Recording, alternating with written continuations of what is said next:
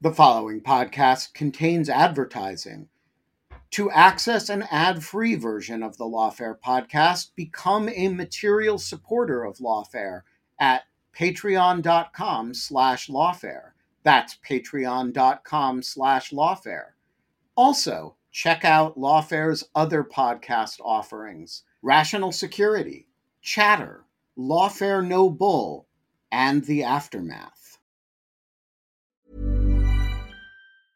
A lot can happen in three years, like a chatbot may be your new best friend. But what won't change? Needing health insurance. United Healthcare Tri Term Medical Plans, underwritten by Golden Rule Insurance Company, offer flexible, budget friendly coverage that lasts nearly three years in some states. Learn more at uh1.com.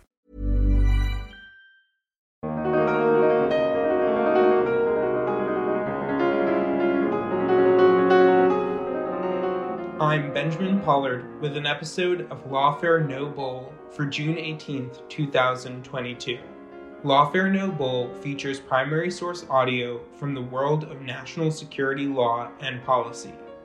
Today's episode features audio of the first of a series of public hearings held by the House Select Committee to investigate the January 6th attack on the Capitol.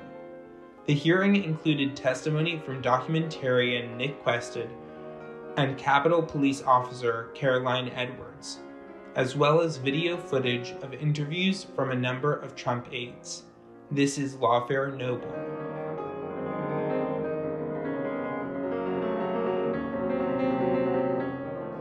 The Select Committee to investigate the January 6th attack on the United States Capitol will be in order. Without objection, the chair is authorized to declare the committee in recess at any point. Pursuant to House Deposition Authority Regulation 10, the chair announces the committee's approval to release the deposition material presented during tonight's hearing. Thanks to everyone watching tonight for sharing part of your evening to learn the facts and causes of the events leading up to and including the violent attack on January 6, 2021. Our democracy, electoral system, and country. I'm Bennie Thompson, chairman of the January 6, 2021 committee. I was born, raised, and still live in Bolton, Mississippi a town with a population of 521, which is midway between Jackson and Vicksburg, Mississippi, and the Mississippi River. I'm from a part of the country where people justify the actions of slavery, the Ku Klux Klan, and lynching. I'm reminded of that dark history as I hear voices today try and justify the actions of the insurrectionists on January 6th. 2021. Over the next few weeks, hopefully you will get to know the other members, my colleagues up here, and me. We represent a diversity of communities from all over the United States, rural areas and cities, East Coast, West Coast, and the heartland. All of us have one thing in common. We swore the same oath. That same oath that all members of Congress take upon taking office and afterwards every two years if they are reelected. We swore an oath to defend the Constitution against all enemies, foreign and domestic. The words of the current oath taken by all of us that nearly every United States government employee takes have their roots in the Civil War. Throughout our history, the United States has fought against foreign enemies to preserve our democracy, electoral system, and country. When the United States Capitol was stormed and burned in 1814, foreign enemies were responsible. Afterward, in 1862, when American citizens had taken up arms against this country, Congress adopted a new oath to help make sure no person who had supported the rebellion could hold a position of public trust.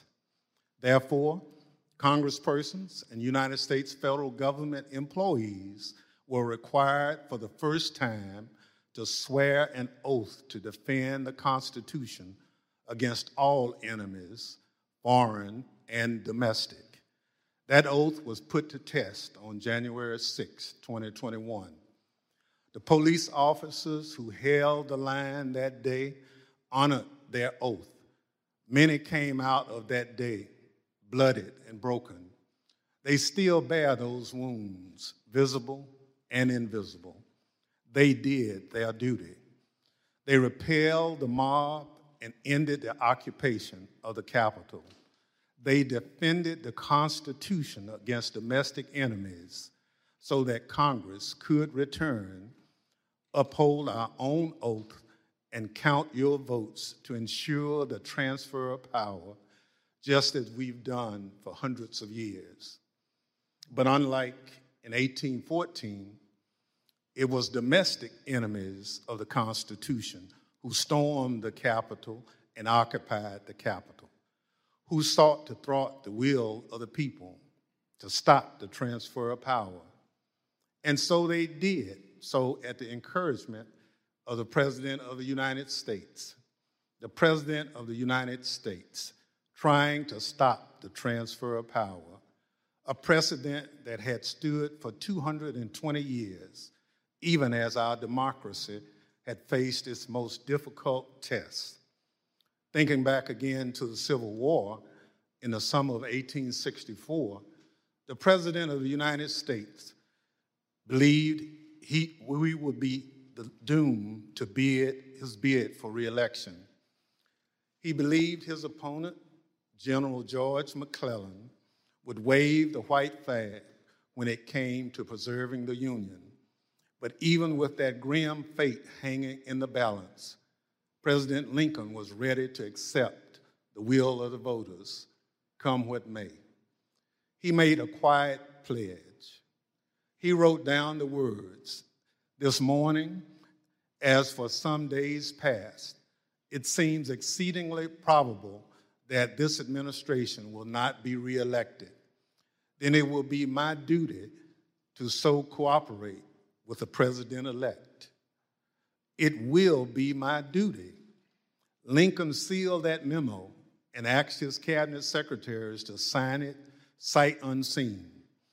He asked them to make the same commitment he did to accept defeat if indeed defeat was the will of the people, to uphold the rule of law, to do what every president who came before him did, and what every president who followed him would do until Donald Trump.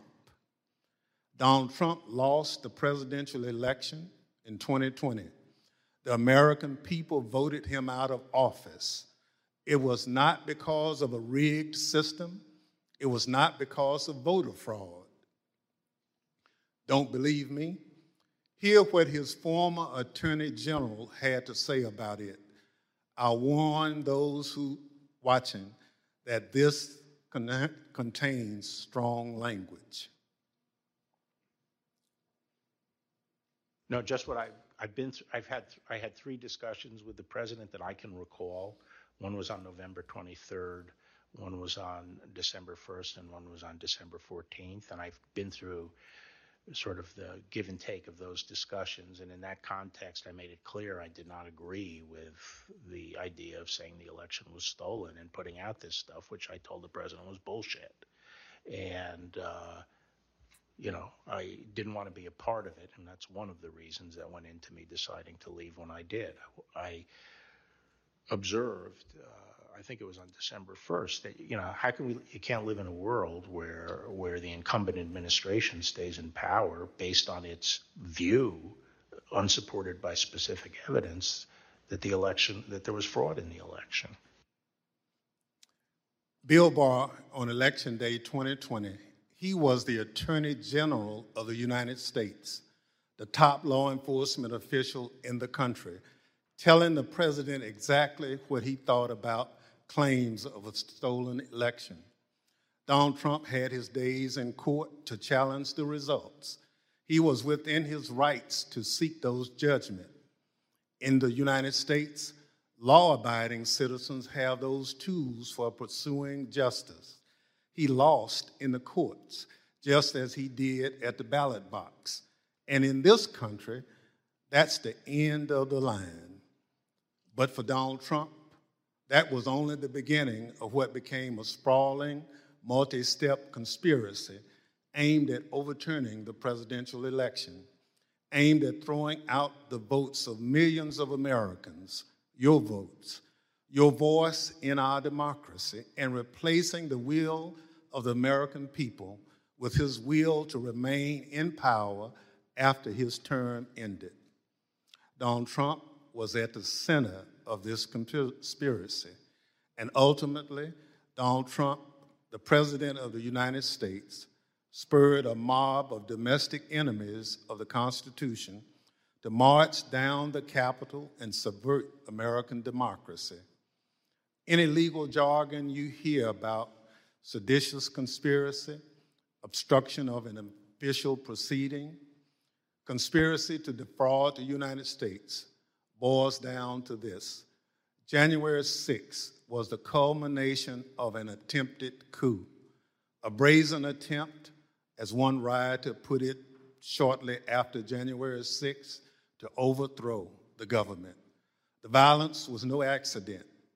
It represented Trump's last stand, most desperate chance to halt the transfer of power. Now, you may hear those words and think, this is just another political attack on Donald Trump by people who don't like him. That's not the case. My colleagues and I all wanted an outside independent commission to investigate January 6th, similar to what we had after 9 11. But after first agreeing to the idea, Donald Trump's allies in Congress put a stop to it. Apparently, they don't want January 6th investigated at all. And in the last 17 months, many of those same people have tried to whitewash what happened on January 6th, to rewrite history, call it a tourist visit, label it legitimate political discourse. Donald Trump and his followers have adopted the words of the songwriter Do you believe me or your lying eyes? We can't sweep what happened under the rug. The American people deserve answers.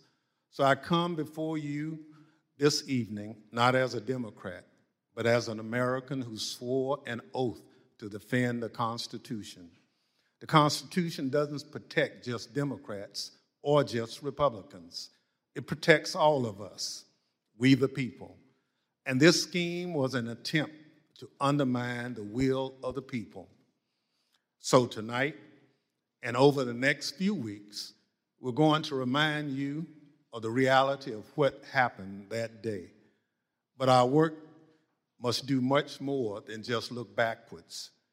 Because of our democracy remains in danger, the conspiracy to thwart the will of the people is not over. There are those in this audience who thirst for power but have no love or respect for what makes America great devotion to the Constitution, allegiance to the rule of law, our shared journey to build a more perfect union. January 6th and the lies that led to insurrection have put two and a half centuries of constitutional democracy at risk. The world is watching what we do here. America has long been expected to be a shining city on the hill, a beacon of hope and freedom, a model for others when we are at our best. How can we play that role when our house is in such disorder? We must confront the truth with candor, resolve, and determination. We need to show that we are worthy of the gifts that are the birthright of every American. That begins here, and it begins now with a true accounting of what happened and what led to the attack on our Constitution and our democracy. In this moment, when the dangers of our Constitution and our democracy loom large. Nothing could be more important. Working alongside the public servants on this dais has been one of the greatest honors of my time in Congress.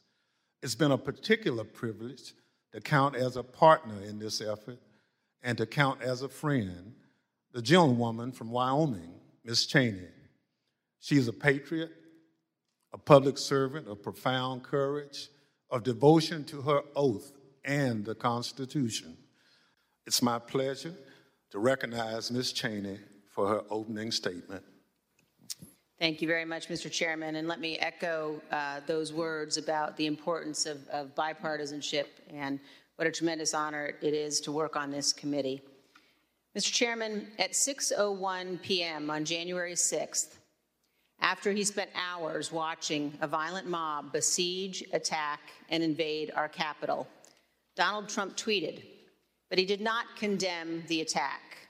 Instead, he justified it. These are the things and events that happen, he said, when a sacred landslide election victory is so unceremoniously and viciously stripped away from great patriots who've been badly and unfairly treated for so long. As you will see in the hearings to come, President Trump believed his supporters at the Capitol, and I quote, we're doing what they should be doing. This is what he told his staff as they pleaded with him to call off the mob, to instruct his supporters to leave. Over a series of hearings in the coming weeks, you will hear testimony, live and on video, from more than half a dozen former White House staff in the Trump administration, all of whom were in the West Wing of the White House on January 6th. You will hear testimony that, quote, the president did not really want to put anything out calling off the riot or asking his supporters to leave. You will hear that President Trump was yelling and, quote, really angry at advisors who told him he needed to be doing something more. And aware of the rioters' chance to hang Mike Pence, the president responded with this sentiment quote, maybe our supporters have the right idea. Mike Pence, quote, deserves it. You will hear evidence that President Trump refused for hours to do what his staff, his family, and many of his other advisors begged him to do immediately instruct his supporters to stand down and evacuate the Capitol. Tonight, you will see never before seen footage of the brutal attack on our Capitol, an attack that unfolded while a few blocks away, President Trump sat watching television in the dining room next to the Oval Office. You will hear audio from the brave police officers battling for their lives and ours, fighting to defend our democracy against a violent mob Donald Trump refused to call off. Tonight and in the weeks to come, you will see evidence of what motivated this violence, including directly from those who participated in this attack. You will see video of them explaining what caused them to do it. You will see their posts on social media. We will show you what they have said in federal court. On this point, there is no room for debate. Those who invaded our Capitol and battled law enforcement for hours were motivated by what President Trump had told them that the election was stolen and that he was the rightful president. President Trump summoned the mob assembled the mob, and lit the flame of this attack. You will also hear about plots to commit seditious conspiracy on January 6th, a crime defined in our laws as conspiring to overthrow, put down, or destroy by force the government of the United States, or to oppose by force the authority thereof. Multiple members of two groups, the Oath Keepers and the Proud Boys, have been charged with this crime for their involvement in the events leading up to and on January 6th. Some have pled guilty. The attack on our Capitol was not a spontaneous riot. Intelligence available before January 6th identified plans to, quote, invade the Capitol, occupy the Capitol, and take other steps to halt Congress's count of electoral votes that day. In our hearings to come, we will identify elements of those plans, and we will show specifically how a group of Proud Boys led a mob into the Capitol building on January 6th. Tonight, I'm going to describe for you some of what our committee has learned and highlight initial findings you will see this month in our hearings. As you hear this, all Americans should keep in fact in mind this fact. On the morning of January 6th, President Donald Trump's intention was to remain President of the United States, despite the lawful outcome of the 2020 election and in violation of his constitutional obligation to relinquish power. Over multiple months, Donald Trump oversaw and coordinated a sophisticated seven part plan to overturn the presidential election and prevent the transfer of presidential power. In our hearings, you will see evidence of each element of this plan. In our second hearing, you will see that Donald Trump and his advisors knew that he had, in fact, lost the election. But despite this, President Trump engaged in a massive effort to spread false and fraudulent information to convince huge portions of the U.S. population that fraud had stolen the election from him. This was not true. Jason Miller was a senior Trump campaign spokesman. In this clip, Miller describes a call between the Trump campaign's internal data expert and President Trump a few days after the 2020 election. I was in the Oval Office, um, and at some point in the conversation, Matt Oczkowski, who is the lead data person, was brought on. And I remember he delivered to the president pretty blunt terms uh, that he was going to lose. And that was based uh, Mr. Miller, on Matt and the data team's assessment of the sort of county by county, state by state results as reported? Correct. Alex Cannon was one of President Trump's campaign lawyers. He previously worked for the Trump Organization. One of his responsibilities was to assess allegations of election fraud in November 2020. Here is one sample of his testimony discussing what he told White House Chief of Staff Mark Meadows. I remember a call with uh, Mr. Meadows where Mr. Meadows was asking me what I was finding and if I was finding anything. And I remember sharing with him that we weren't finding anything that would be sufficient to um, change the results in any of the key states. When was that conversation? Probably in November, mid, mid to late November. I think it was before my child was born. And what was Mr. Meadows' reaction to that information? I believe the words he used were so there's no there there. There's no there there. The Trump campaign's general counsel, Matt Morgan, gave similar testimony. He explained that all of the fraud allegations and the campaign's other election arguments taken together and viewed in the best possible light for President Trump could still not change the outcome of the election. President Trump's Attorney General Bill Barr also told Donald Trump his election claims were wrong. Repeatedly uh, told the president in no uncertain terms uh, that uh, I did not see evidence of fraud. Uh, and uh, you know that would have affected the outcome of the election. And frankly, a year and a half later, I haven't seen anything to, to change my mind on that. Attorney General Barr also told President Trump that his allegations about Dominion voting machines were groundless. I saw absolutely zero basis for the allegations, but they were made in such a sensational way that they obviously were influencing a lot of people, uh, members of the public, that there was this systemic corruption in the system and that their votes didn't count and that these machines controlled by somebody else were actually determining it, which was complete nonsense. And it was being laid out there. And I told them that it was, that it was, uh, crazy stuff, and they were wasting their time on that. And uh, was doing a great, grave disservice to the country. But President Trump persisted, repeating the false Dominion allegations in public at least a dozen more times, even after his attorney general told him they were, quote, complete nonsense. And after Barr's resignation on December 23rd, the acting attorney general who replaced him, Jeff Rosen, and the acting deputy, Richard Donoghue, told President Trump over and over again that the evidence did not support allegations he was making in public.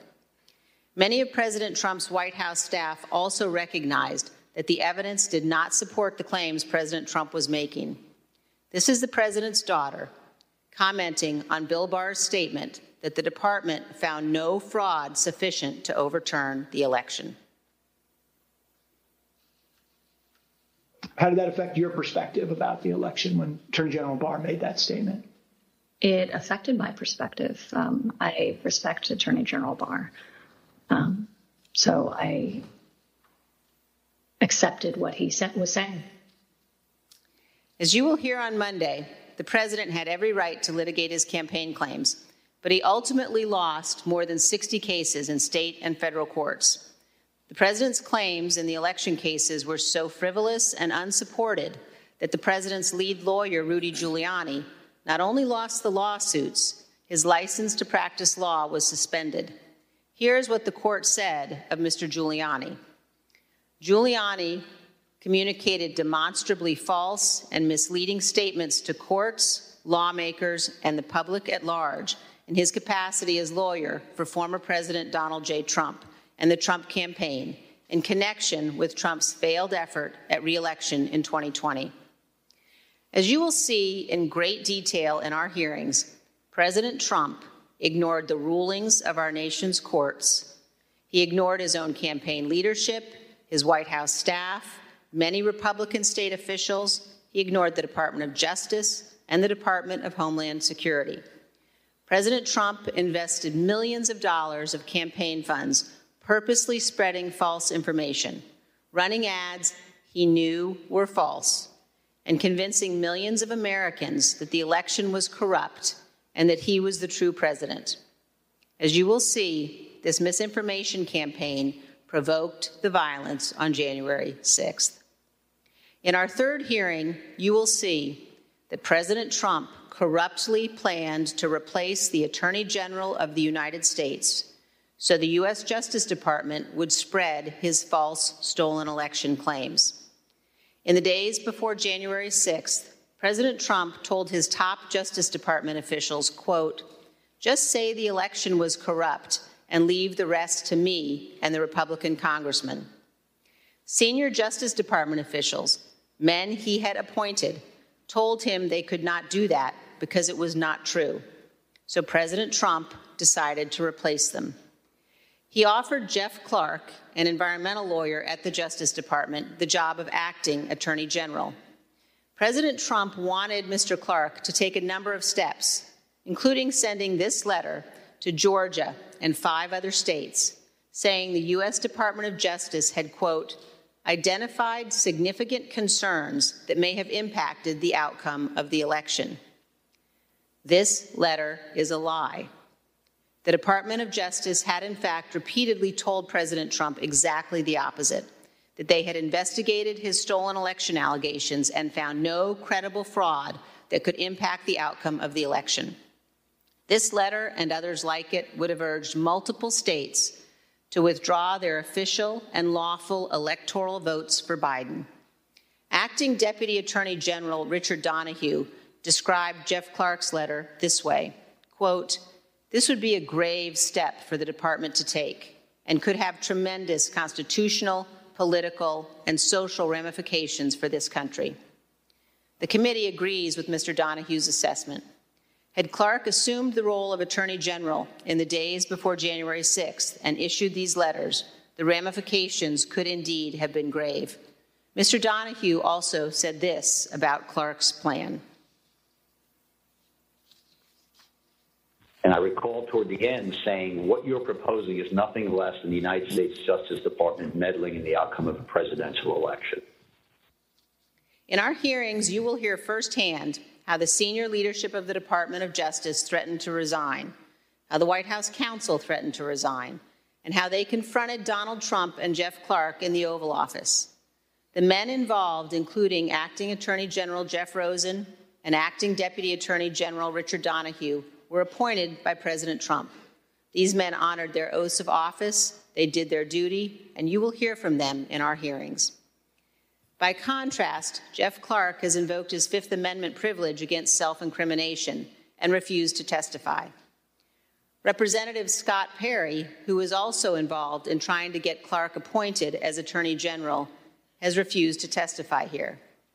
As you will see, Representative Perry contacted the White House in the weeks after January 6th to seek a presidential pardon. Multiple other Republican congressmen also sought presidential pardons for their roles in attempting to overturn the 2020 election. In our fourth hearing, we will focus on President Trump's efforts to pressure Vice President Mike Pence to refuse to count electoral votes on January 6th. Vice President Pence has spoken publicly about this. President Trump is wrong. I had no right to overturn the election. The presidency belongs to the American people and the American people alone. And frankly, there is no idea more un American than the notion that any one person could choose the American president. What President Trump demanded that Mike Pence do wasn't just wrong, it was illegal and it was unconstitutional. You will hear this in great detail from the Vice President's former general counsel. Witnesses in these hearings will explain how the former vice president and his staff informed President Trump over and over again that what he was pressuring Mike Pence to do was illegal. As you will hear, President Trump engaged in a relentless effort to pressure Pence, both in private and in public. You will see the evidence of that pressure from multiple witnesses, live and on video. Vice President Pence demonstrated his loyalty to Donald Trump consistently over four years, but he knew that he had a higher duty to the United States Constitution. This is testimony from the Vice President's Chief of Staff. So I think the vice president was proud of uh, his four years of service, and he felt like much had been accomplished in those four years. And I think he was proud to have uh, stood beside the president for all that had been done. But I think he ultimately knew that his fidelity to the Constitution was his first and foremost oath, and um, and that's that's what he articulated publicly, and I think that that's what he felt. His fidelity to the Constitution was more important than his fidelity to President Trump and his desire. The oath he took. Yeah. Yes. You'll also hear about a lawyer named John Eastman. Mr. Eastman was deeply involved in President Trump's plans. You'll hear from former Fourth Circuit federal judge Michael Luttig, a highly respected leading conservative judge. John Eastman clerked for Judge Luttig. Judge Luttig provided counsel to the vice president's team in the days before January 6th. The judge will explain how Eastman, quote, was wrong at every turn. And you will see the email exchanges between Eastman and the Vice President's counsel as the violent attack on Congress was underway. Mr. Jacob said this to Mr. Eastman Thanks to your bullshit, we are under siege. You will also see evidence that John Eastman did not actually believe the legal position he was taking. In fact, a month before the 2020 election, Eastman took exactly the opposite view on the same legal issues.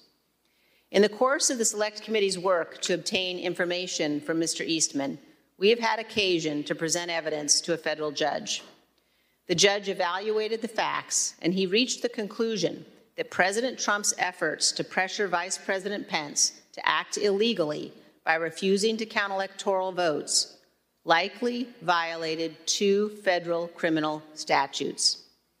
And the judge also said this If Dr. Eastman and President Trump's plan had worked, it would have permanently ended the peaceful transition of power, undermining American democracy and the Constitution.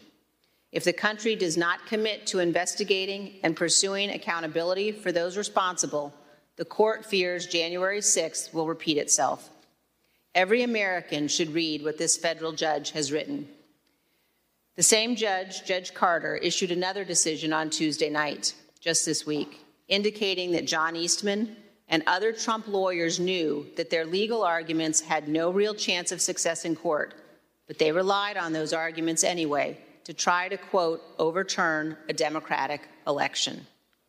And you will hear that while Congress was under attack on January 6th and the hours following the violence, the Trump legal team in the Willard Hotel War Room continued to work to halt the count of electoral votes. In our fifth hearing, you will see evidence that President Trump corruptly pressured state legislators and election officials to change election results. You will hear additional details about President Trump's call to Georgia officials, urging them to, quote, find 11,780 votes, votes that did not exist, and his efforts to get states to rescind certified electoral slates without factual basis and contrary to law. You will hear new details about the Trump campaign and other Trump associates' efforts to instruct Republican officials in multiple states to create intentionally false electoral slates and transmit those slates to Congress, to the Vice President, and the National Archives, falsely certifying that Trump won states he actually lost. In our final two June hearings, you will hear how President Trump summoned a violent mob and directed them illegally to march on the United States Capitol. While the violence was underway, President Trump failed to take immediate action to stop the violence and instruct his supporters to leave the Capitol. As we present these initial findings, keep two points in mind. First, our investigation is still ongoing. So, what we make public here will not be the complete set of information we will ultimately disclose.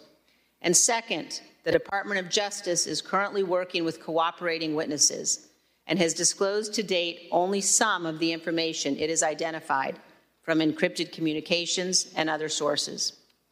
On December 18, 2020, a group, including General Michael Flynn, Sidney Powell, Rudy Giuliani, and others, visited the White House. They stayed late into the evening. We know that the group discussed a number of dramatic steps, including having the military seize voting machines and potentially rerun elections. You will also hear that President Trump met with that group alone for a period of time before White House lawyers and other staff discovered the group was there and rushed to intervene. A little more than an hour after Ms. Powell, Mr. Giuliani, General Flynn, and the others finally left the White House, President Trump sent the tweet on the screen now telling people to come to Washington on January 6th. Be there, he instructed them. Will be wild. As you will see, this was a pivotal moment. This tweet initiated a chain of events the tweet led to the planning for what occurred on January 6th, including by the Proud Boys, who ultimately led the invasion of the Capitol and the violence on that day. The indictment of a group of Proud Boys alleges that they planned, quote, to oppose by force the authority of the government of the United States. And according to the Department of Justice, on January 6, 2021, the defendants directed mobilized, and led members of the crowd onto the Capitol grounds and into the Capitol, leading to the dismantling of metal barricades, the destruction of property, the breaching of the Capitol building, and the assaults on law enforcement. Although certain former Trump officials have argued that they did not anticipate violence on January 6th, the evidence suggests otherwise. As you will see in our hearings, the White House was receiving specific reports in the days leading up to January 6th, including during President Trump's Ellipse rally, indicating that elements in the crowd were preparing for violence at the Capitol. And on the evening of January 5th, the president's close advisor, Steve Bannon, said this on his podcast. All hell is going to break loose tomorrow. Just understand this. All hell is going to break loose tomorrow. As part of our investigation, we will present information about what the White House and other intelligence agencies knew and why the Capitol was not better prepared. But we will not lose sight of the fact that the Capitol Police did not cause the crowd to attack. And we will not blame the violence that day violence provoked by Donald Trump on the officers who bravely defended all of us. In our final hearing, you will hear a moment by moment account of the hours long attack from more than half a dozen White House staff, both live in the hearing room and via videotape testimony. There's no doubt that President Trump was well aware of the violence as it developed. White House staff urged President Trump to intervene and call off the mob. Here is a document written while the attack was underway by a member of the White House staff advising what the president needed to say. Quote, anyone who entered the Capitol without proper authority should leave immediately. This is exactly what his supporters on Capitol Hill and nationwide were urging the president to do. He would not. You will hear that leaders on Capitol Hill begged the president for help, including Republican leader McCarthy, who was, quote, scared, and called multiple members of President Trump's family after he could not persuade the president himself. Not only did President Trump refuse to tell the mob to leave the Capitol, he placed no call to any element of the United States government to instruct that the Capitol be defended. He did not call his Secretary of Defense on January 6th. He did not talk to his Attorney General. He did not talk to the Department of Homeland Security. President Trump gave no order to deploy the National Guard that day and he made no effort to work with the Department of Justice to coordinate and, and deploy law enforcement assets.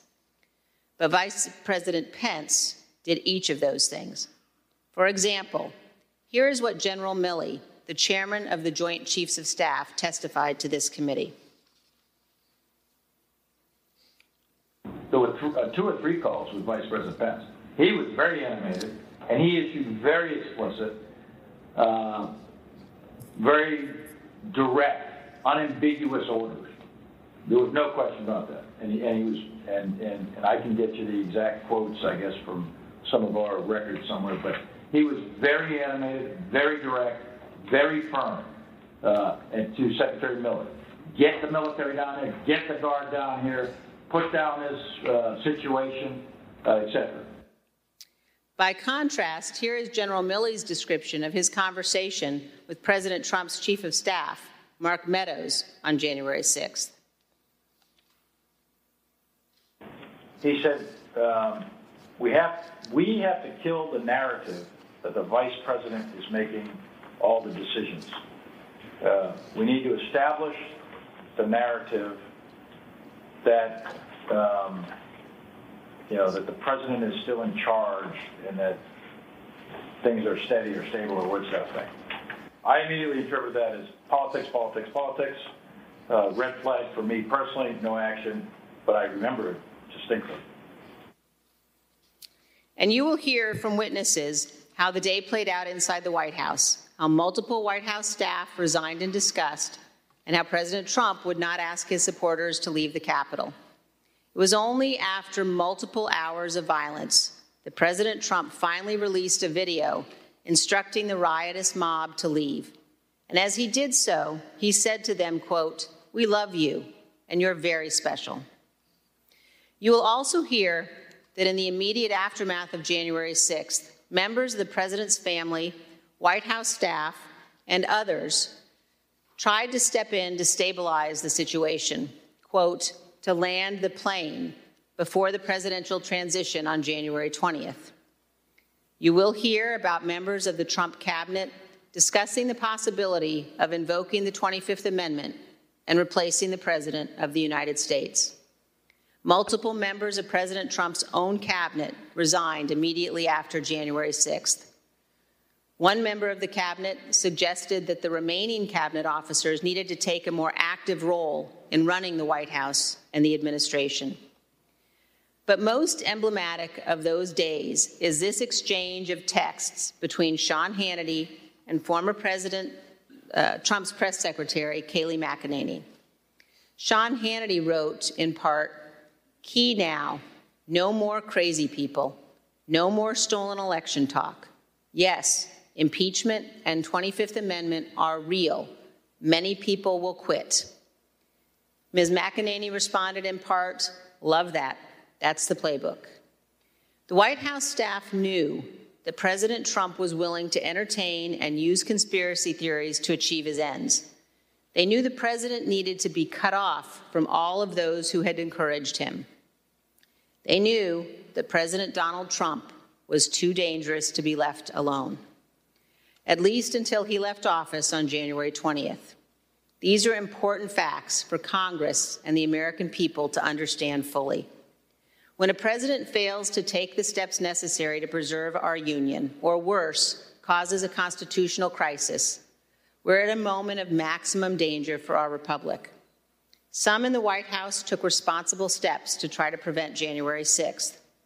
Others egged the president on. Others, who could have acted, refused to do so. In this case, the White House counsel was so concerned about potentially lawless activity that he threatened to resign multiple times. That is exceedingly rare and exceedingly serious. It requires immediate attention, especially when the entire team threatens to resign. However, in the Trump White House, it was not exceedingly rare and it was not treated seriously. This is a clip of Jared Kushner addressing multiple threats by White House counsel Pat Cipollone and his team of lawyers to resign in the weeks before January 6th. Jared, uh, are you aware of um, instances where uh, Pat Cipollone threatened to resign? I, I kind of, uh, like I said, my interest at that time was on trying to get as many pardons done. Uh, and I know that, you know, he was always him and the team were always saying, "Oh, we're going to resign. We're not going to be here if this happens, if that happens." So I kind of took it up to just be whining, to be honest with you. Whining. There's a reason why people serving in our government take an oath to the Constitution. As our founding fathers recognized, democracy is fragile. People in positions of public trust are duty bound to defend it, to step forward when action is required. In our country, we don't swear an oath to an individual or a political party. We take our oath to defend the United States Constitution. And that oath must mean something. Tonight, I say this to my Republican colleagues who are defending the indefensible. There will come a day when Donald Trump is gone, but your dishonor will remain. Finally, I ask all of our fellow Americans, as you watch our hearings over the coming weeks, please remember what's at stake. Remember the men and women who have fought and died so that we can live under the rule of law, not the rule of men. I ask you to think of the scene in our Capitol Rotunda on the night of January 6th. There, in a sacred space in our constitutional republic, the place where our presidents lie in state, watched over by statues of Washington and Jefferson, Lincoln and Grant, Eisenhower, Ford, and Reagan. Against every wall that night encircling the room, there were SWAT teams, men and women in tactical gear with long guns, deployed inside our Capitol building. There in the rotunda, these brave men and women rested beneath paintings depicting the earliest scenes of our republic, including one painted in 1824 depicting George Washington resigning his commission, voluntarily relinquishing power, handing control of the Continental Army back to Congress. With this noble act, Washington set the indispensable example of the peaceful transfer of power, what President Reagan called nothing less than a miracle. The sacred obligation to defend this peaceful transfer of power has been honored by every American president except one. As Americans, we all have a duty to ensure that what happened on January 6th never happens again, to set aside partisan battles, to stand together to perpetuate and preserve our great republic. Thank you, Mr. Chairman. It's that time of the year. Your vacation is coming up. You can already hear the beach waves feel the warm breeze, relax, and think about work. You really, really want it all to work out while you're away. Monday.com gives you and the team that peace of mind. When all work is on one platform and everyone's in sync, things just flow wherever you are. Tap the banner to go to Monday.com. Hey, it's Ryan Reynolds, and I'm here with Keith, co star of my upcoming film, If, only in theaters, May 17th. Do you want to tell people the big news? All right, I'll do it. Sign up now and you'll get unlimited for $15 a month in six months of Paramount Plus Essential Plan on us. Mintmobile.com slash switch. Upfront payment of $45 equivalent to $15 per month. Unlimited over 40 gigabytes per month. Face lower speeds. Videos at 480p. Active Mint customers by 531.24 get six months of Paramount Plus Essential Plan. Auto renews after six months. Offer ends May 31st, 2024. Separate Paramount Plus registration required. Terms and conditions apply if rated PG. Hey, Lawfare listeners. Ben Wittes here want to tell you about the first time I got a report from the folks at Delete Me. It was shortly after I started using the service back in 2022, and they sent me their first privacy report. I have since gotten eight others, and it contained some shocking information. They had removed my data from 56 separate data brokers that this had included 133 separate records, including 621 individual pieces of personal information. Uh, the data broker with the most information about me was a company I'd never heard of called People by Name. And here's the thing since then, every couple of months, I've gotten another privacy report from Delete Me, and it always contains more information that they have removed from the data brokers about me. In the second report, they informed me they had removed my stuff from 41 data brokers and that the one with the most information about me was called HLEC. I have no idea what HLEC is. So the other day, I got my latest report, and it includes 15 more data brokers with my personal information, 113 pieces of personally identifiable information, Big culprit this time is something called My Life. Well, I want to tell you that they don't have My Life anymore. And that is why I recommend Delete Me. As this little anecdote shows, there's a lot of my data out there, and these companies keep acquiring it and making it available to anybody who can pay. And I have uh, slept a little bit more easily ever since I found a, a, solution to this problem. And I want to stress, as I do every time, that I started using this before Delete Me started advertising with Lawfare. Delete Me finds and removes any personal information you don't want online and it makes sure it stays off. And that's the point of this little story that, you know, they keep coming back. You can get it removed once, but they'll put it back. And then Delete Me comes and takes it off again. It's a subscription service that removes your personal information from the largest people search databases on the web and in the process helps prevent potential identity theft, doxing, and phishing scams. Delete Me sends you regular personalized privacy reports, just like the ones I've been describing, showing what info they found where, where they found it, and what they removed. And critically, as this story reflects, it isn't just a one time service. It's always working for you, constantly monitoring and removing the personal information you don't want on the internet. It does all the hard work of wiping you and your family's personal information off the web. Data brokers hate Delete Me, which is why I like it. Your profile is no longer theirs to sell. So take control of your data and keep your private life private by signing up for Delete Me, now at a special discount for our listeners.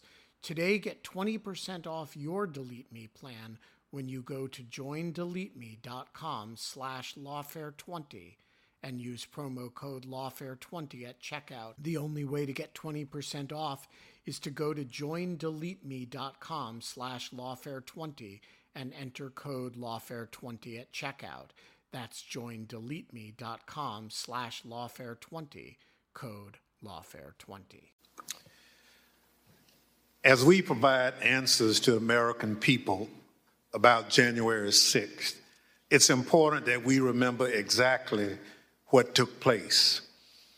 That this was no tourist visit to the Capitol. Most of the footage we are about to play has never been seen. The Select Committee obtained it as a part of our investigation. This isn't easy to watch.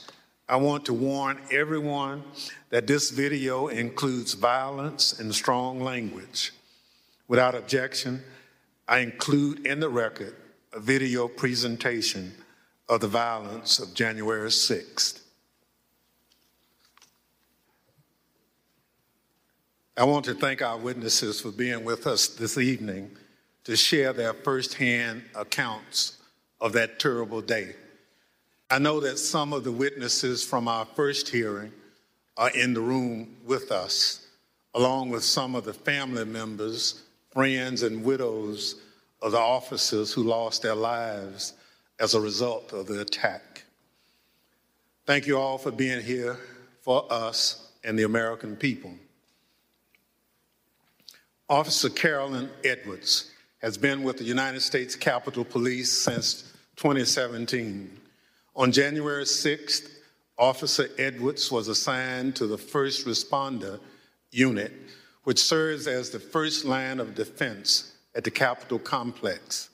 She also served as a member of the Civil Disturbance Unit, a special subset of the Uniform Division trained to respond to mass demonstration events. Officer Edwards is a graduate of the University of Georgia and currently is working on a master's degree in intelligence analysis from Johns Hopkins University. Nick Quested is an acclaimed filmmaker whose credits include documenting stories from war zones in Afghanistan, Syria, and Iraq. On January 6th, Mr. Quested was working on a documentary about, quote, why Americans are so divided when Americans have so much in common, end quote. During that day, Mr. Quested interviewed and documented movements of the people around the Capitol, including the first moments of the violence against the Capitol Police and the chaos that ensued. I will now swear in our witnesses. The witnesses will please stand and raise your right hand.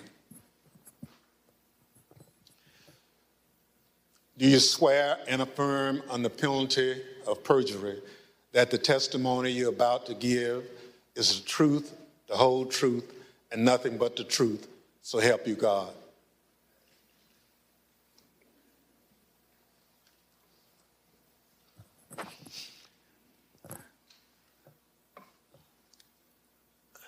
Let the record reflect the witnesses answered in the affirmative. Without objection, the witness's statement will be included in the record. Pursuant to Section 5C8 of House Resolution 503, I recognize myself for questioning. As you saw just a few minutes ago, the Proud Boys instigated the first breach of the Capitol just before 1 o'clock p.m., where rioters pushed over barricades near the Peace Circle at the foot of the Capitol.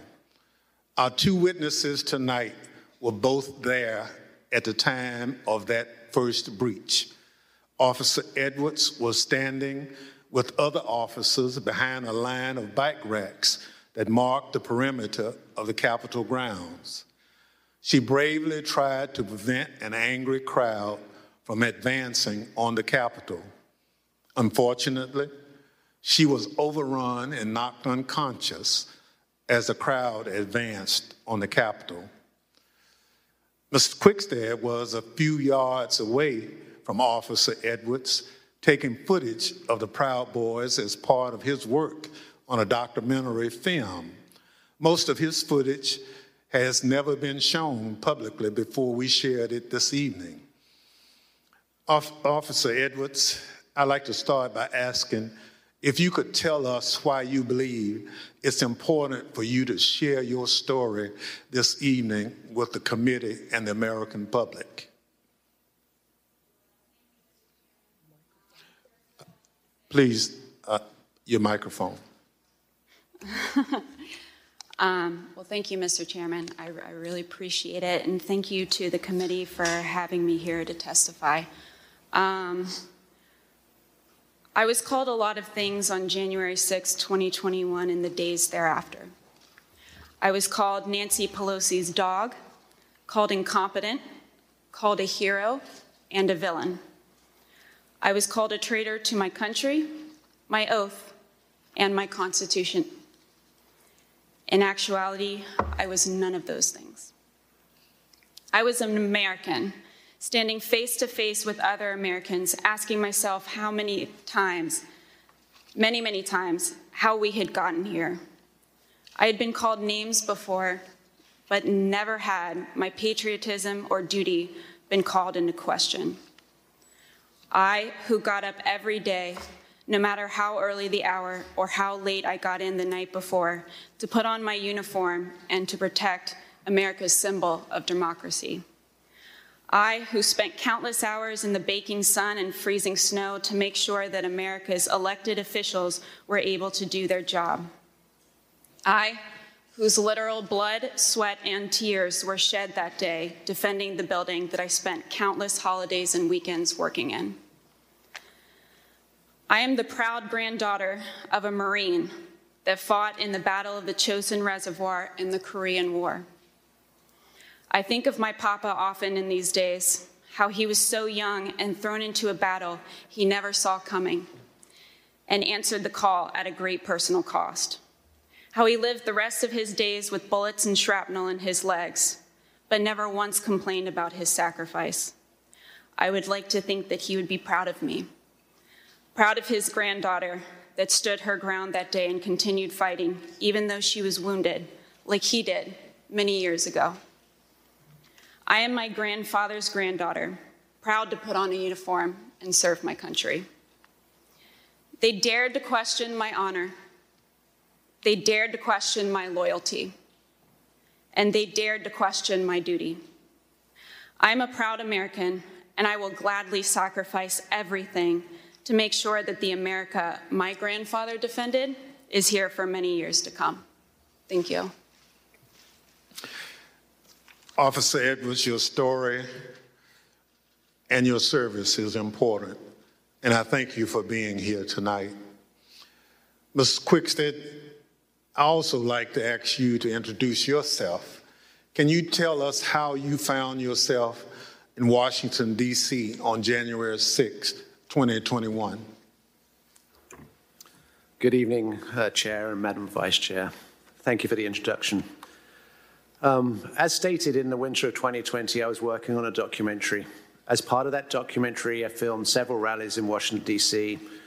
on December the 11th and December the 12th.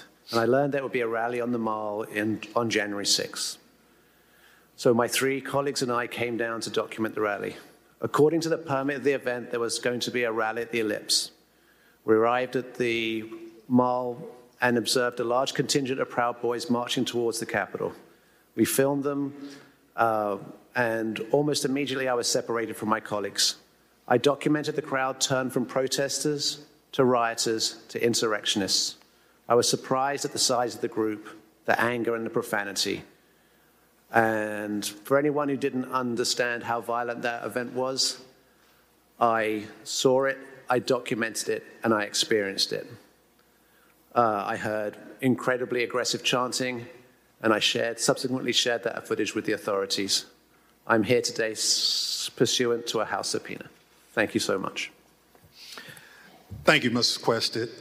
The Select Committee has conducted extensive investigative work to understand what led the Proud Boys and other rioters to the Capitol on January 6th.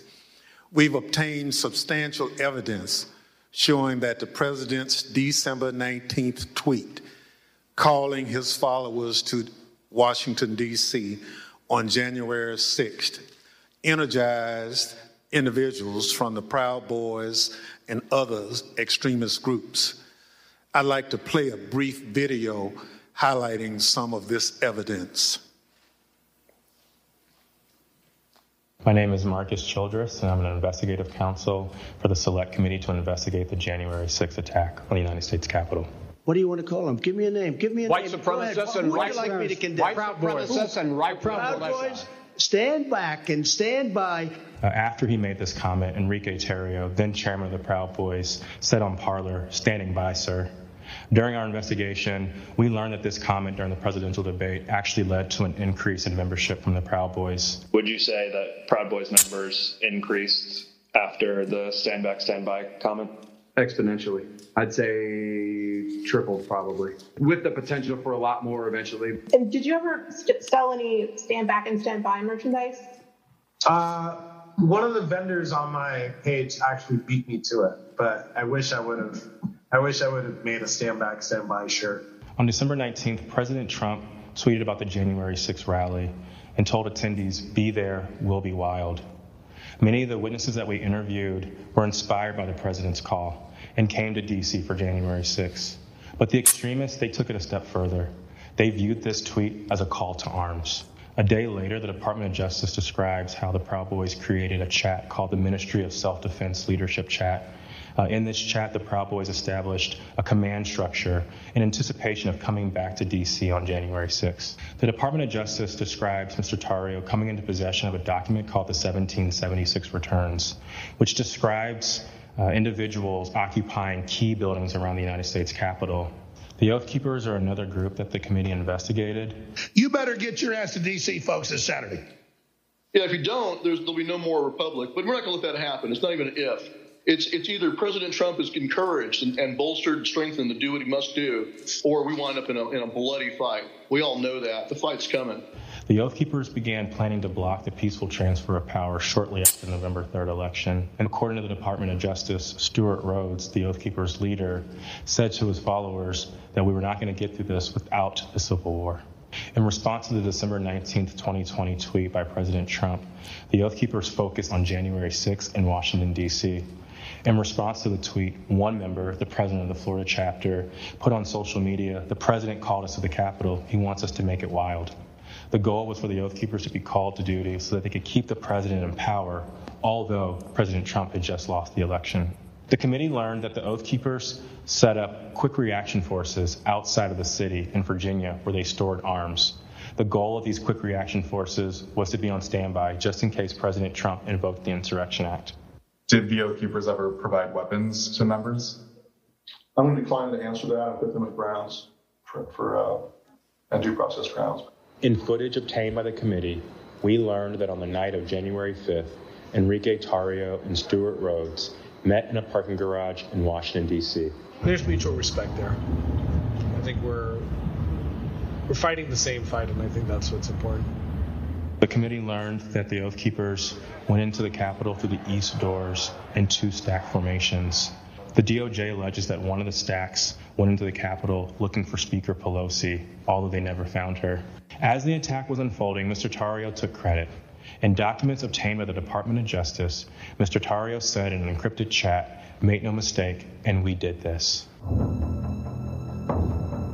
Later on that evening, Mr. Tarrio even posted a video which seemed to resemble him in front of the Capitol with a black cape, and the title of the video was Premonition. The evidence developed by the Select Committee and the Department of Justice highlights how each group participated on the attack on the Capitol on January 6th. In fact, the investigation revealed that it was individuals associated with the Proud Boys who instigated the initial breach at the Peace Circle at 12:53 p.m.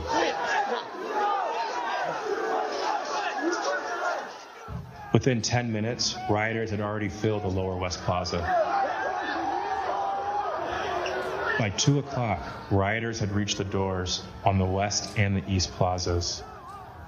And by 2:13, rioters had actually broken through the Senate wing door and gotten into the Capitol building.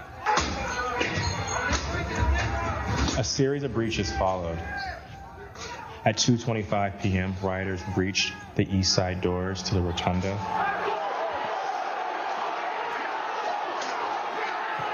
And then right after 2:40 p.m., rioters breached the east side doors near the Ways and Means room. Once the rioters infiltrated the Capitol, they moved through the crypt, the rotunda, the hallways leading to the House chambers, and even inside the Senate chambers.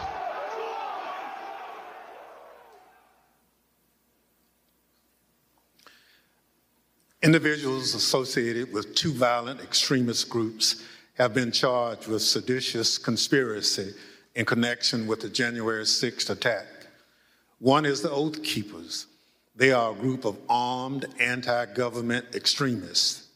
The other group is the Proud Boys. They promote white supremacist beliefs and have engaged in violence with people they view as their political enemies. Members of both groups have already pled guilty to crimes associated with the January 6th attack.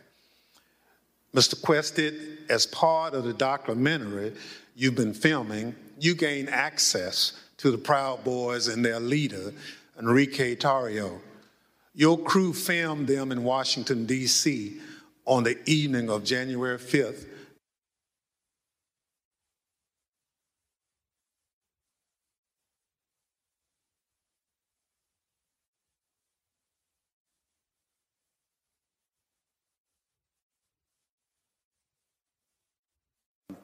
we picked up Mr. Tarrio from jail. Uh, he'd uh, been arrested for carrying um, some magazines, uh, some long, uh, some extra capacity magazines, and uh, for the he took responsibility for the burning of the Black Lives Matter flag that was stolen from the church um, on December the 12th.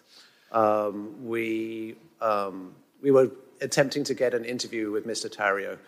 Um, we had no idea of any of the events that were going to subsequently happen. Um, uh, we drove him to pick up his bags from the property department of the police, which is just south of the mall. Uh, we picked up his bags and went to get some other bags from the Phoenix Hotel, where we um, encountered Mr. Stewart Rhodes uh, from the Oath Keepers. Um, by the time I'd gone to park the car, my colleague was saying, who'd got into the car with Mr. Tarrio, that they had moved to a uh, location around the corner, the parking garage of the uh, Hall of Legends, I believe. And um, so we quickly drove over there. We drove down into the parking garage and filmed the scene of Mr. Tarrio and Mr. Rhodes uh, and certain other individuals um, uh, in that garage. Um, we then continued to follow Mr. Tarrio. There was some discussion about where he was going to go. He ended up going towards a hotel in Baltimore, and we conducted an interview with him in the hotel room. Um, and then we returned to DC for that night. Uh, in a, um, and what was interesting that night actually was that was the first indication that DC was much more um, busy than it had been any other time we'd been here because we couldn't get into the hotels we wanted to, and we um, ended up at a hotel that you know was not as satisfactory as we would hoped. Thank you. So, what you're saying is you filmed the meeting between Mr. Tarrio and Oath Keepers leader Stewart Rhodes, right? Indeed. You couldn't hear what was said, but according to the Justice Department indictment of Mr. Tarrio, a participant referenced the Capitol. Now, on the morning of January 6th, you learned the Proud Boys would gather near the rally scheduled to take place near the White House. What time did you meet up with the Proud Boys and what was happening when they met? Um, we met up with the Proud Boys uh, somewhere around 10:30 a.m. and they were starting to walk down the mall uh, easterly direction towards the Capitol. Um, there was a, a, a, large contingent, more than I had expected, and I was confused to a certain extent why we were walking away from the president's speech because that's what um, I felt we were there to cover. So at 10:30 a.m., uh, that's early in the day. That's even before the, President Trump had started speaking. Am I correct? Yes, sir. So how many Proud Boys would you estimate were marching together to the Capitol? Um, a couple of hundred, potentially. Yeah, I'd say a couple of hundred Proud Boys were marching towards the Capitol at that point. At the time, was the area heavily guarded?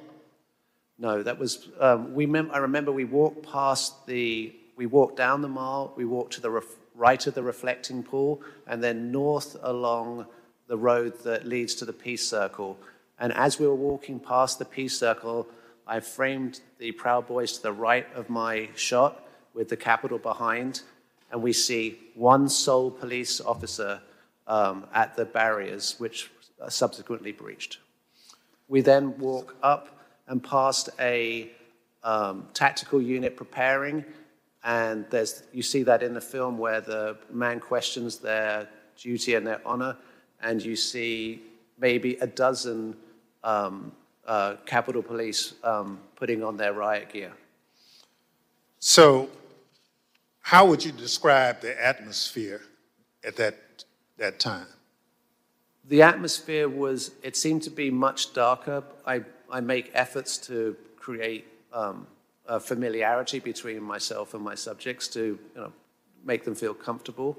And um, the, the atmosphere was much darker than, at this day than, than had been in these, other, in, these other, in these other days. And there was also a contingent of Proud Boys that I hadn't met before from Arizona who appeared to wear these orange hats um, and had orange armbands. So, when the Proud Boys went back down the hill to the Peace Circle, did a larger crowd start together?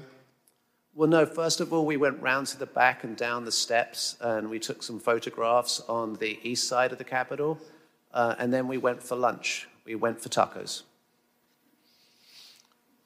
So, Mr. Quested, you're a journalist, so you are careful to stick to things that you have observed. But what you've told us is highly relevant. Let me highlight a few key facts that you and others have provided the committee. First, there was a large group of Proud Boys present at the Capitol. We know that from multiple sources. You now estimate that there were around 250 uh, to 300 individuals that you've testified. They weren't there for President Trump's speech. We know this because they left that area to march toward the Capitol before the speech began. They walked around the Capitol that morning. I'm concerned this allowed them to see what defenses were in place and where weaknesses might be. And they decided to launch their attack at the Peace, Peace Circle, which is the front door of the Capitol complex. It's the first security perimeter that those marching from the ellipse would have to come to as they moved toward the Capitol. The Peace Circle walkaway was walkway was always where the thousands of angry Trump supporters would arrive after President Trump sent them from the Ellipse. The Proud Boys timed their attack to the moments before the start of the joint session in the Capitol, which is also where President Trump directed the angry mob, quote, we fight like hell, end quote. He told them before sending them down Pennsylvania Avenue, right to where the Proud Boys gathered and where you were filming. Now, a central question is whether the attack on the Capitol was coordinated and planned. What you witnessed is what a coordinated and planned effort would look like. It was the culmination of a months long effort spearheaded by President Trump. Mr. Quested, thank you for your eyewitness account of the lead up to the breach of the peace circle.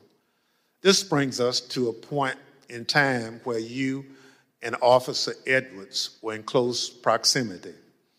At this point, I reserve the balance of my time pursuant to 5C, Section 8 of House Resolution 503.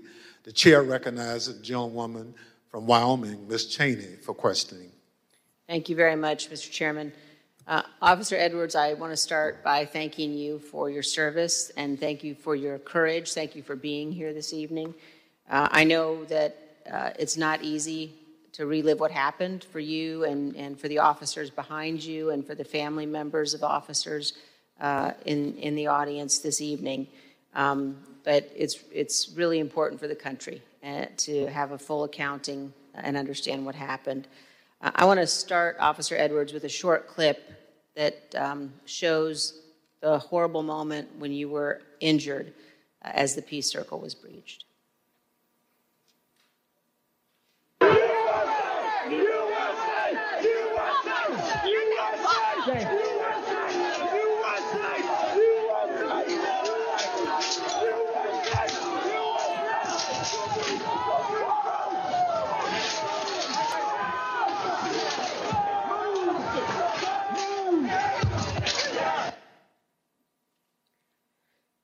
Officer Edwards, can you describe uh, the crowd that had assembled at the Peace Circle as, as you and your fellow officers uh, stood behind and guarded the bike racks at the Peace Circle? Yes, so um, there were about, I want to say, about five of us on that line. Um, and there were, so there was our bike rack, and then at the bottom of the Pennsylvania Avenue walkway, or right by Peace Circle, there was another bike rack. And so the crowd had kind of gathered there. Um, it was the crowd led by um, Joseph Biggs, and they were mostly in civilian clothes. There were some um, who had military fatigues on. Um, we could see people with uh, bulletproof vests on, you know, things like that. Um, they didn't seem, you know, extremely cohesive, but they had gathered there um, in their outfits, um, but they had gathered there together.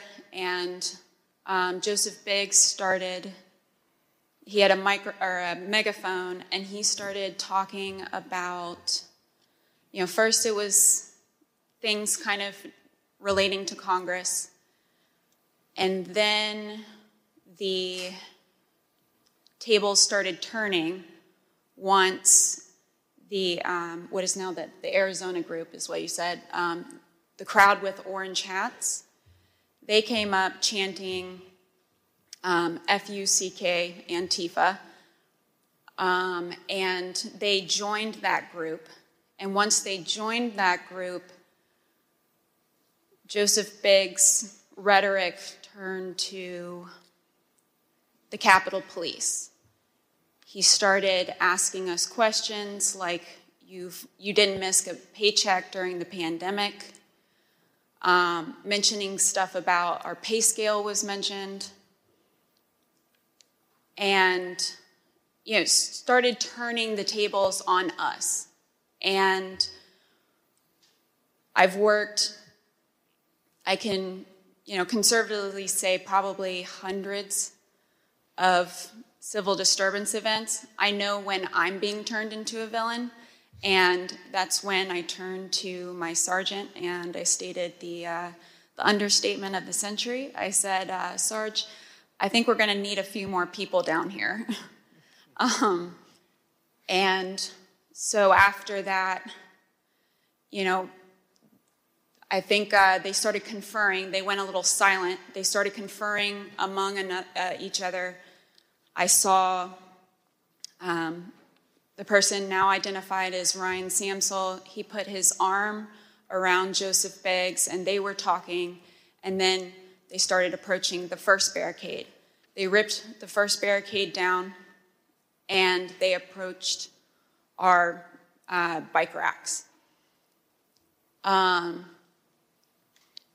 you know, at that time, we started um, holding on, grabbing the bike racks. You know, there weren't many of us, so I grabbed um, the middle between two different bike racks and you know, I, I wasn't under any pretense that I could hold it for very long, but I just wanted to, you know, make sure that we could get more people down and uh, get our CDU units time to, to answer the call. So we started grappling over the bike racks. Um, I felt the bike rack come on top of my head, and I was pushed backwards and my foot caught the stair behind me, and I, um, my chin hit the handrail, and then I, at that point, I had blacked out, but my, um, the back of my head clipped the concrete stairs behind me. Uh, and you were knocked unconscious, is that right, Officer Edwards? Yes, ma'am. Um, but then when you regained consciousness, even with the injuries, you returned to duty, is that right? Yes, ma'am. Um, you know, at that time, adrenaline kicked in. I ran towards the west front and I tried to hold the line at the Senate steps um, at the lower west terrace. Um, more people kept coming at us.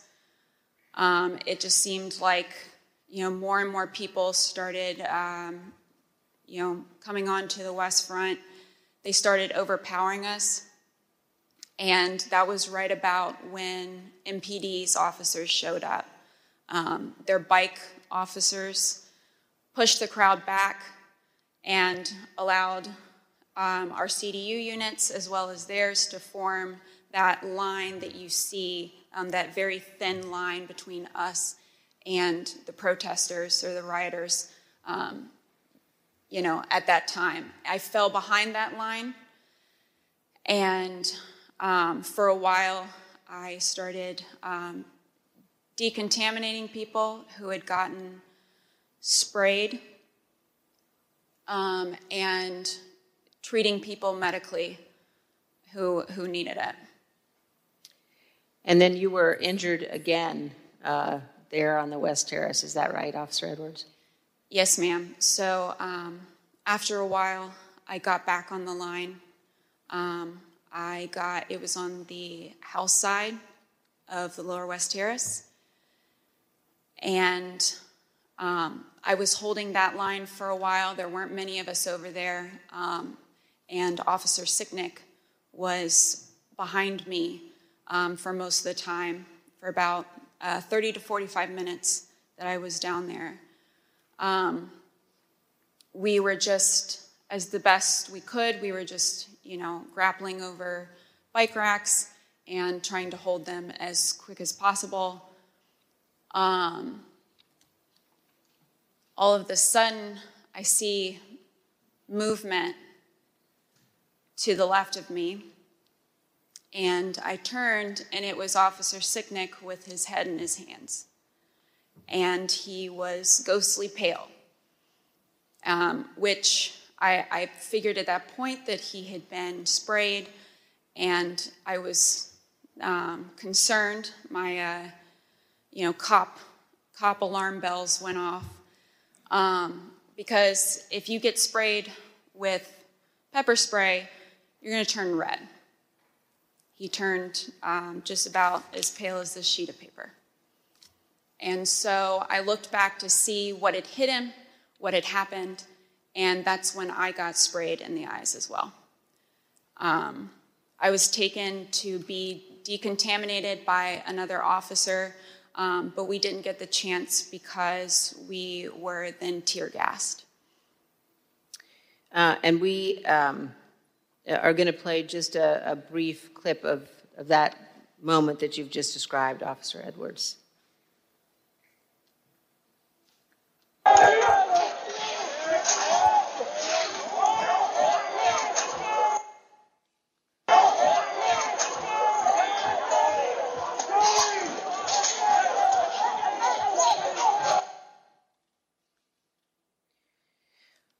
Officer Edwards, I just want to thank you for being here. Um, and, and I know, again, how difficult it is. I know um, the family of Officer Sicknick as well, who's here tonight. Um, and um, one of the things one of the uh, Capitol Police officers said to me uh, recently was uh, to ask me whether or not, as members of Congress, all of us understood that on that day, on January 6th, when we were evacuated from the chamber uh, were led to a safe, undisclosed location, whether we knew that, that so many of you had rushed out of the building and into the fight. And uh, I can assure you that we do know that and that uh, we understand how important your service is. Uh, thank you for your uh, uh, continued work with our committee and the interviews, and um, thank you very much for both of you for being here this evening. Mr. Chairman, I yield back. Thank you very much. Uh, Ms. Edwards, um, can you give us one memory of that awful day that stands out most vividly in your mind? I can. Um, that time when I talked about falling behind MPD's line, I remember because I had been kind of shielded away because um, I was holding those stairs. So I wasn't able to really see what was going on over here. When I fell behind that line and I saw, I can just remember my, my breath catching in my throat because I, what I saw was just a, a war scene. It, it, was something like I had seen out of the movies. I, I, I, couldn't believe my eyes. There were officers on the ground, um, you know, they were bleeding, they were throwing up, they were, you know, they had, I mean, I saw friends with blood all over their faces. I was slipping in people's blood. Um, you know, I, I, was catching people as they fell. I, you know, I was, it, it was carnage, it was chaos. I, I, can't, I can't even describe what I saw. I, never in my wildest dreams did I think that as a police officer, as a law enforcement officer, I would find myself in the middle of a battle.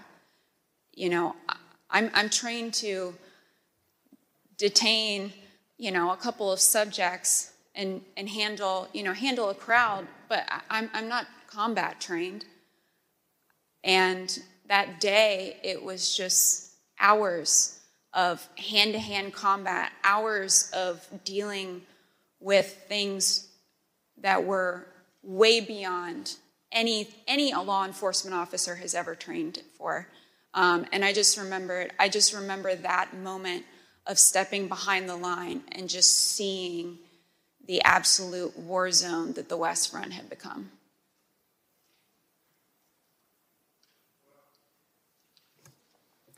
Let me thank you uh, for your service and obviously your bravery uh, that you uh, have told the world about tonight. Uh, it's unfortunate that you had to defend the Capitol uh, from fellow Americans. Uh, none of us would ever think that that would have to happen, but it did. So let me thank our witnesses for joining us tonight and sharing their experiences with America. Throughout my chairmanship of this committee, I've continuously vowed that this committee will ensure a comprehensive account of the heroic acts on January 6th and that we will follow the facts wherever they lead.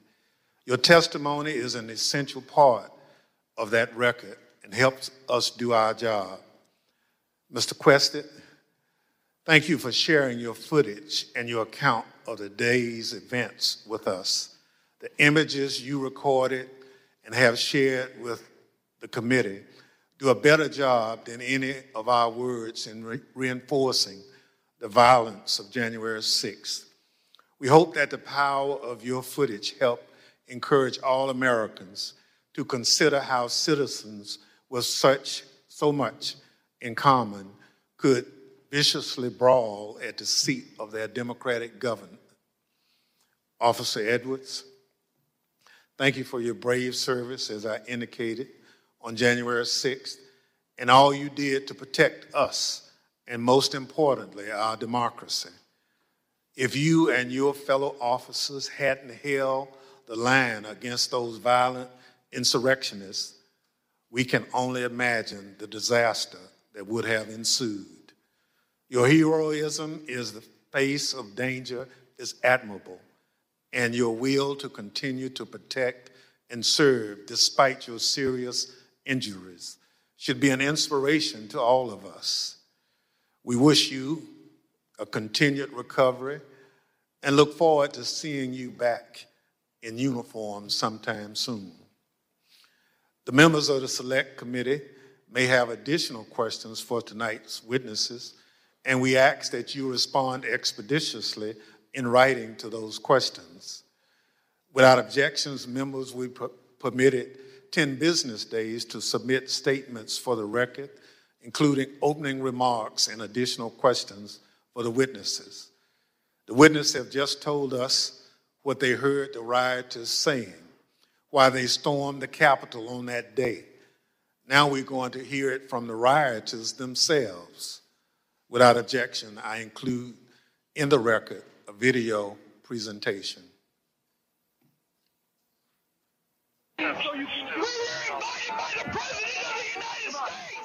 What really made me want to come was the fact that, you know, I had supported Trump all that time. Uh, I did believe, you know, that the election was being stolen. Um, and Trump asked us to come. He personally asked for us to come to D.C. that day. And I thought, for everything he's done for us, if this is the only thing he's going to ask of me, I'll do it. We're going to walk down to the Capitol. Did you recall President Trump mentioning going to the Capitol during his speech? Oh, yeah. So that's one of my disappointments. He said he was going to go and go with us, that he was going to be there. I know why I was there, and that's because he called me there and he laid out what is happening in our government. He laid it out. But I remember Donald Trump telling people to be there, right? I mean, to support. So you mentioned that, pre- that the president asked you. Uh, do you remember a specific message?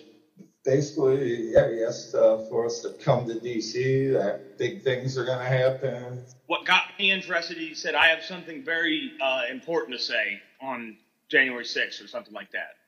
Is what got, what what what got me interested to be there. You know, Trump has only asked me for two things. He asked me for my vote, and he asked me to come on January 6th. When the committee reconvenes next week, we're going to examine the lies that convinced those men and others to storm the Capitol, to try to stop the transfer of power. We're going to take a close look at the first part of Trump's attack on the rule of law when he hit the fuse that ultimately resulted in the violence of January 6th. Without objection, and with, with that, the committee stands adjourned. Lawfare No Is produced in cooperation with the Brookings Institution and Goat Rodeo. You can support Lawfare's suite of podcasts by joining our Patreon at www.patreon.com slash lawfare. That's www.patreon.com slash lawfare. You should rate and review Lawfare No Bull wherever you found us and you should share us on all the social medias. And as always, thanks for listening.